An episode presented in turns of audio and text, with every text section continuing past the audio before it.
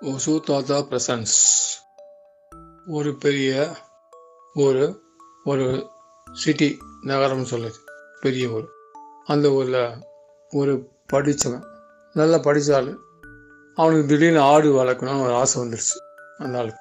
சரின்னு சொல்லிட்டு ஒரு நாள் ஆட்டு சந்தைக்கு போயிட்டு ஒரு நல்ல ஆடாக பார்த்து வாங்கிட்டு வந்துருந்தான்.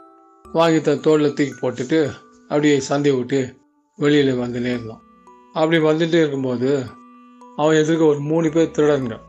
அந்த மூணு பேர் சேர்ந்து திட்டம் போட்டாங்க. எப்படியாவது இவங்ககிட்ட அந்த ஆட்டுக்குட்டியை திருடிட்டு போயிடணும்.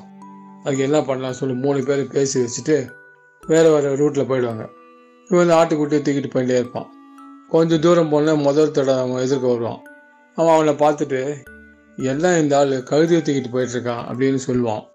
உடனே எல்லாம் சந்தேகம் வந்துடும் என்னடா திடீர்னு பார்த்து கழுதியை தூக்கிட்டு போகிறேன்னு சொல்லலை அப்படின்னு சொல்லிவிட்டு அவனுக்கு சந்தேகம் வந்து ஆட்டுக்குட்டி கீழே இறக்கி பார்ப்பான். ஆ ஆமாம் ஆடு தான் இவெல்லாம் பைத்தியகாரத்தனமாக சொல்லிட்டு போகிறாங்க அப்படின்னு சொல்லிட்டு அவனை திட்டு தி- திருப்பி ஆட்டு தோளில் போட்டு நடந்து போயிட்டே இருப்பான். அப்படியே போயிட்டே இருக்கும்போது ரெண்டாவது தடவை குறுக்க வருவான். அவனும் இவனை பார்த்துட்டு என்ன பண்ணான் என்ன இந்த ஆள்? என்னப்பா கழுதியை தூக்கிட்டு போயிட்டு என்ன உனக்கு ஏதாவது பைத்தியம் பிடிச்சி போச்சா? அப்படின்லாம் கேட்பான். என்னடா அவன் இந்த கழுதைன்றானே? அப்படின்னு திருப்பி அவனுக்கு சந்தேகம் வந்துச்சு என்ன முதல்ல பார்த்தோன்னு கழுதுன்றான் இவனும் கழுதுன்னு திருப்பி எதுக்கு இறக்கி பார்க்கலான்னு சொல்லிட்டு திருப்பி அந்த ஆட்டுக்குட்டியை இறக்கி பார்த்தாலும் நிஜம் ஆடுதான்.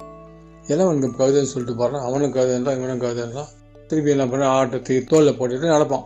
கொஞ்ச தூரம் நடந்துகிட்டே இருக்கும்போது மூணாவது திருடன் அப்படி வரும் என்னப்பா பார்க்கறதுக்கு படித்த மாதிரி இருக்கிற என்ன கவிதையை போய் தீன் பண்ணிட்டு இருக்க நீ?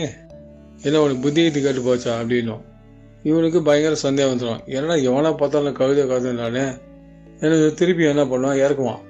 இறக்கி பார்த்தா ஒரு இது கவிதையாக இருக்குமோ? அப்படின்னு சொல்லி அவனுக்கு சந்தேகம் வந்து என்ன பண்ணுவான்? கீழே இறக்கி விடுவான் அந்த ஆட்டை. கீழே இறக்கி விட்ட உடனே என்னடா எவனா பார்த்தாலும் கவிதைன்னு சொல்லிட்டு என்ன பண்ணான்?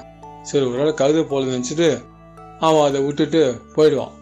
அவன் விட்டுட்டு போன உடனே இந்த மூணு திறன்கள் ஒன்றா சேர்ந்து வந்து இந்த ஆட்டை அப்படியே எல்லா பக்கம் தூக்கின்னு ஓடி போயிடுவாங்க. ஏதா எவ்வளோதான் பறிச்சாலும் பொய்யை திருப்பி திருப்பி சொன்னாக்க அது மெய் போல தோணும். அதனால அவன் என்ன பண்ண உண்மையான ஆட்டை கூட கீழே விட்டுட்டு அவன் பாட்டுக்கு போயிட்டான். அவ்வளோதான்